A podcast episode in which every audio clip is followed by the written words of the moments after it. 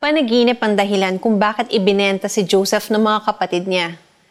Panaginip din ang dahilan kaya nakuha niya ang loob ng Pharaoh.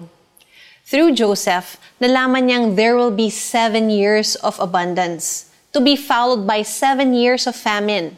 Kakailanganin ng Pharaoh na pumili ng mamamahala sa paglikom ng one-fifth ng harvest sa susunod na pitong taon.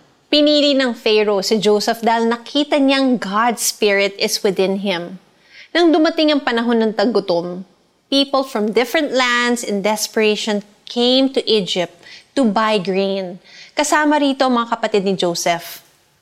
Lumuhod sila sa harap ni Joseph para humingi ng permiso na bumili ng pagkain. They did not recognize him and they did not know that it was the fulfillment of the dream that Joseph had more than one decade ago.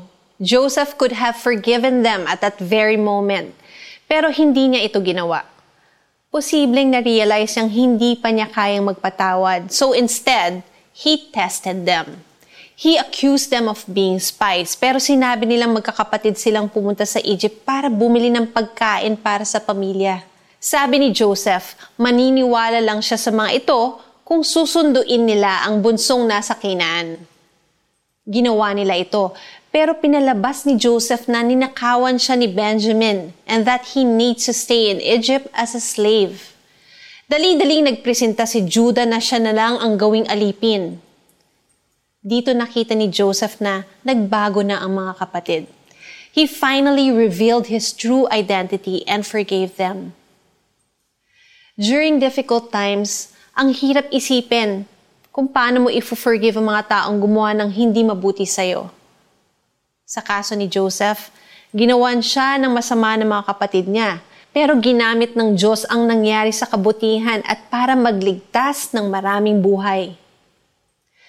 Difficult times won't last forever.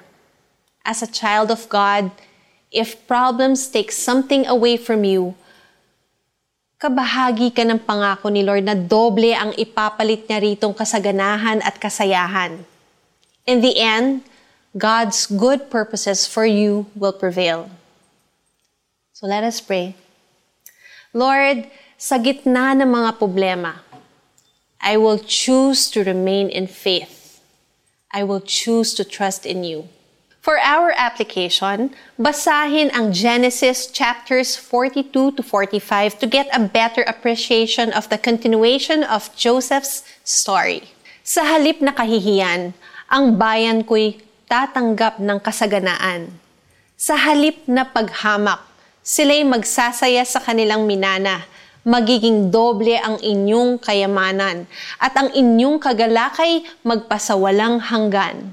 Isaiah 61, verse 7. This is Karen Atendido. In difficult times, let us not lose hope. Let us not give up. But let us put our trust in the Lord.